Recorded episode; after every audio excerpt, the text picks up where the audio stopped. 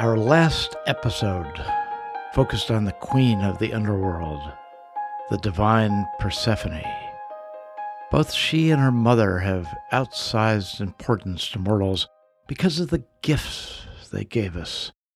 You recall that Persephone was the daughter of Zeus and Demeter and had been dragged to that dark place by Hades to become his wife. That was quite the family saga. Hades was Zeus's brother, and the two were in cahoots when he snatched Persephone from a field of flowers and threw her into his chariot. At first, no one knew what had happened to her. Demeter, her mother, was inconsolable. In her grief, she threatened to make all crops die. Eventually, Persephone was found, and a compromise was reached regarding her status. She remained Hades' wife, but could return to Earth for three seasons of the year. In time, she acclimated to her gloomy home. There, as Hades' stand in, she welcomed the dead one by one as they were ferried across the river Styx. Moreover, she gained an unexpected ability to penetrate the deepest wisdom of the universe. To the surprise of the other divinities, she became extraordinarily wise. I'll note that we don't typically think of wisdom when we think about the Greek gods. We focus on their powers and their foibles with each other and with mortals. Their exploits have become a form of entertainment for us, haven't they? But the gods are multifaceted. For instance, Persephone's mother, Demeter, in gratitude for her daughter's return, gave mortals the Eleusinian mysteries to ease their fear of death. Persephone followed with her own gift, the knowledge to understand life. These are immense gifts from supposedly lightweight characters. Today, we'll explore Persephone's gift. It was given freely, but the recipient had to go to the underworld to get it. That journey required an invitation from the goddess.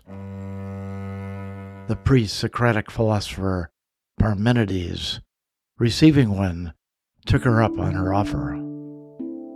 While we think of him as the father of logic, he was in fact a priest of Apollo's. It was Plato who later misconstrued him for his own purposes. Parmenides was actually a keen student of the wisdom that only a dark divinity like Persephone could impart. Unfortunately for mortals, though, what he learned at Persephone's knee was lost for thousands of years. This is episode 52 of Garner's Greek Mythology. We have listeners from 173 countries, so welcome to everyone wherever you are. I'm your host, mythologist Patrick Garner. To keep these podcasts free from commercial sponsors, I invite you to buy my four novels about these ancient gods in the modern world. You don't think their stories stopped 2,400 years ago, do you? My books are standalone novels or can be read as a series called the Naxos Quartet. For more information, visit patrickgarnerbooks.com. You can also find them on Amazon by typing Naxos Quartet Patrick Garner.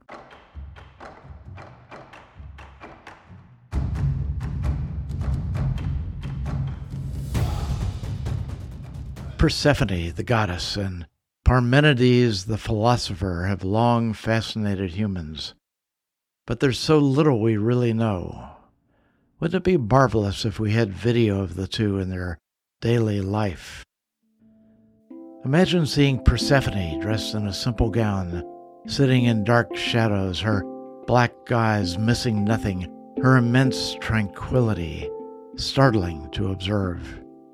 And if we could view Parmenides as he went about his work, I suspect we would be similarly impressed by his demeanor.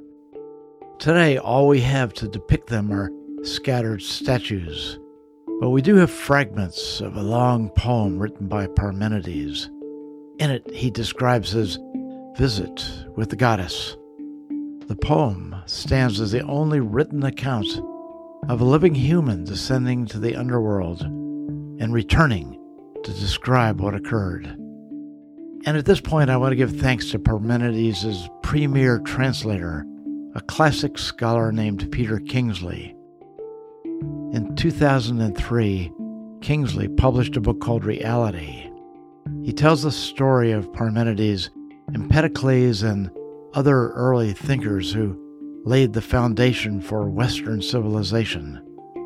So I'm indebted to Kingsley for much of what you'll hear in this episode.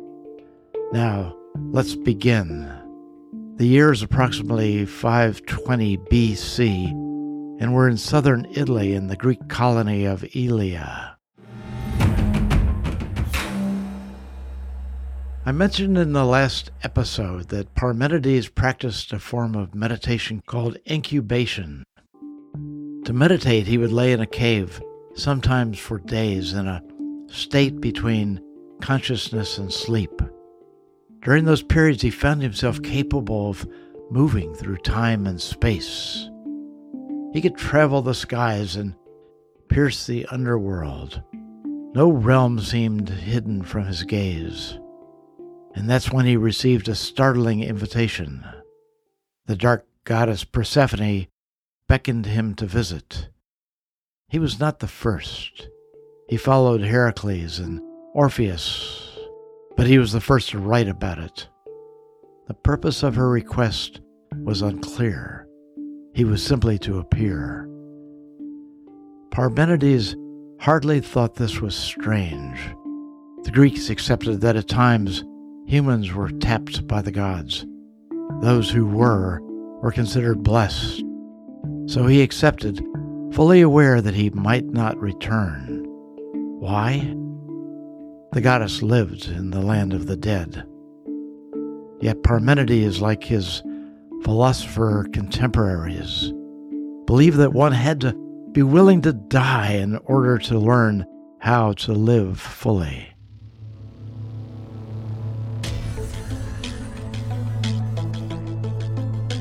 So he went to see Persephone and he came back. Here's what he wrote upon his return. He describes the very beginning of his journey to the underworld, saying, The horses that carry me in a chariot as far as longing can reach rode on. They came and fetched me onto the legendary road of the divinity that carries the man who knows through the vast and dark unknown. Right from the start, he describes himself as the man who knows. Here, he is acknowledging that through incubation, he sees more than others. He also uses the phrase, as far as longing can reach, by which he acknowledges his intense yearning to learn from the goddess herself. The horses take him on a road that winds down into the underworld into what he describes as the vast and dark unknown. He goes on with his description, writing Young women led the way, girls, daughters of the sun, who had left the mansions of night and pushed back the veils from their faces with their hands. These girls are daughters of Helios, the sun god. They, like Persephone, are divine so that he is not mistaken about their identity, they leave their homes on the edge of the cosmos to guide him and pull back their veils so he knows who they are. What do the travelers encounter along the road? A massive gate, which is guarded by the goddess of justice. Upon seeing Parmenides and the girls, this fierce goddess of right and wrong locks the gate to block them, but her action hardly stops the entourage. Parmenides writes, With soft, seductive words, the girls cunningly persuaded her to push back immediately, just for them, the bar that bolts the gate. And the gate flew open and straight through and on the girls held fast their course, with the chariot and horses straight down the road.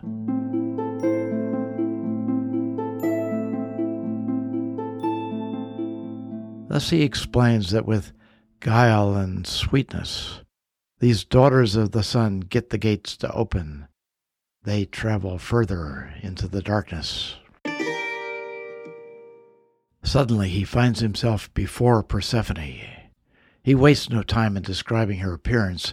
Instead, he says, And the goddess welcomed me kindly and took my right hand in hers and spoke these words Welcome, young man, partnered by immortal charioteers. It was no hard fate that sent you traveling this road so far away from the beaten path of humans. Any ancient Greek would know this poem's reference to hard fate meant death, that the trip to the underworld was the final destination. Reassuringly, she affirms that he is still alive. Yet the goddess confirms that Parmenides has entered a world far away from mortals. Then she sets greetings aside and gets right to the point, saying, I will do the talking, and it's up to you to carry away my words once you hear them. What I will tell you is which roads of inquiry and which roads alone exist for thinking. She goes on to say, What exists for thinking and being are one and the same. Let's pause a moment.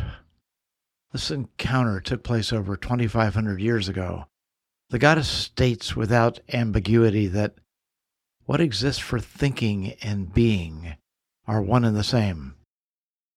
Parmenides is often called the father of philosophy. Yet when I first heard this phrase, I thought of another man who is called the modern father of philosophy. You see, in 1637, Rene Descartes, the French philosopher and mathematician, wrote, cogito ergo sum. Translated from Latin, cogito means I think, and ergo sum means therefore I am. I think, therefore I am. 2,000 years earlier, the goddess says to Parmenides, thinking and being are one and the same.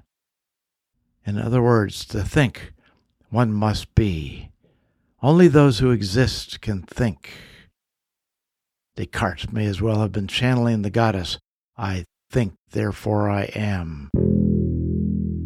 The goddess then continues to address Parmenides, but less directly and in the manner of Apollo's oracle at Delphi, the Pythia. She often spoke in riddles.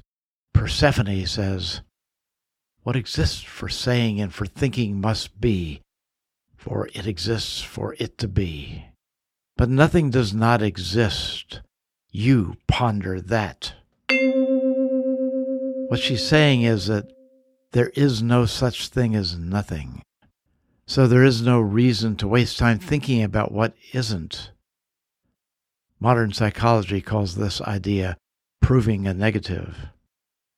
Persephone demands that Parmenides focus on what is. She then discusses the past and the future, birth and death, creation and destruction, emphasizing that these do not exist, that they are nothing. Speaking about the past and the future, the goddess asks, Could it be that being could be at some later time? For if it may come to be, it is not now. Well, this may sound like a riddle. She simply means that Parmenides will become lost if he spends time thinking of the past or the future. Existence, she says, is timeless and uniform. It is at this moment. What is not is not real. Her point is that you must be here now. As an aside, a Harvard psychology professor who called himself Ram Dass, wrote a book a half a century ago with the same title to make the same point Be Here Now. By now, you can see that Persephone's focus is on reality. She warns Parmenides against being fooled by the world of speculation, delusion, and appearances. She cautions that men have invented names for everything, which creates the illusion that everything is separate. She tells him all things are one, nothing is separate. In her words, every single name that mortals have invented, convinced they are all true, are traps. Birth and death, existence, non existence, none of these exist alone. She says these words, all words are distractions. She warns him that sensory perceptions are false and deceitful. She emphasizes that he must be careful not to be seduced by what he hears and sees. These things may be colored by human interpretation and errors. She returns to her insistence that nothing changes, everything simply is. What appears in the world to be moving is not. All is motionless, yet alive. She says, There's nothing else, and there will be nothing else apart from being, because fate has bound it to be as it is, whole and unmoving. She's saying that every moment is finite, and when one is aware of it, there is no movement. That realization opens the mind to complete understanding. This understanding is the basis for living life fully.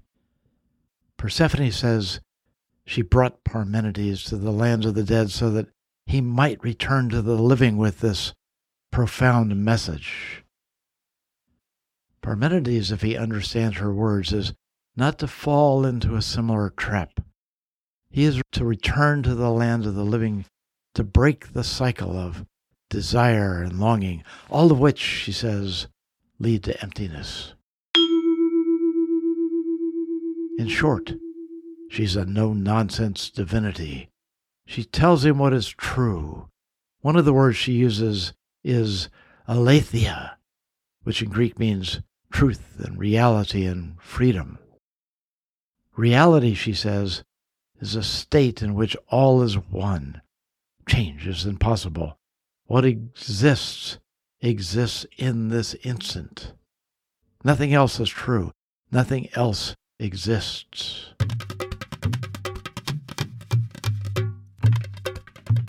Unfortunately, we only have fragments of Parmenides' poem, and even worse, we now know that the original message was altered over time. Scholar Peter Kingsley's retranslation of the original Greek corrected centuries of creeping errors and misinterpretations. The goddess's message has been changed bit by bit, scholar by scholar, until it no longer made sense. As a consequence, the most important knowledge in human history was lost in plain sight for thousands of years. Another thing struck me while I was reading her advice to Parmenides. It mirrors her advice, that is, the discovery by the Buddha in India long ago. About 500 BC, at the moment of his enlightenment, the Buddha realized that attachment and aversion cause human suffering. What he called attachment is identical to what the goddess called desire. Astonishingly, both the Buddha and the goddess saw the same truth. He, like Persephone, said that there were pointless questions, that seekers must not be distracted by words and concepts.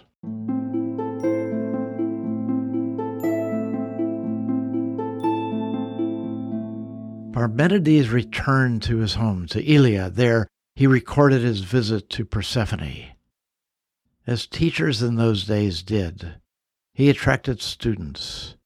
He passed her wisdom on to those who would listen. After his death, Plato recast him as the first Greek logician or rationalist. Why? Parmenides, as a messenger of Apollo and Persephone, was a direct threat to Plato and Socrates. They were the purveyors of a new deductive reasoning, and Parmenides clearly dealt in the old flashes of insight from the gods. Plato's rewrite of Parmenides' life in his dialogue called Parmenides said, in essence, Forget the supposed wisdom of some goddess. He never met her. What he relates in his poem is no more than an allegory. As the years passed, Plato and his students became more strident. They began to openly mock the gods. Persephone, like many of the Greek divinities, retreated.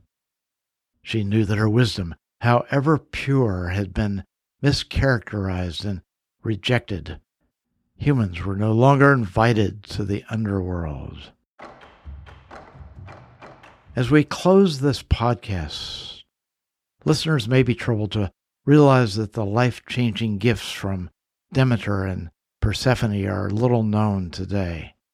Demeter's Eleusinian mysteries were performed for over a thousand years until they were banned by Christians and lost.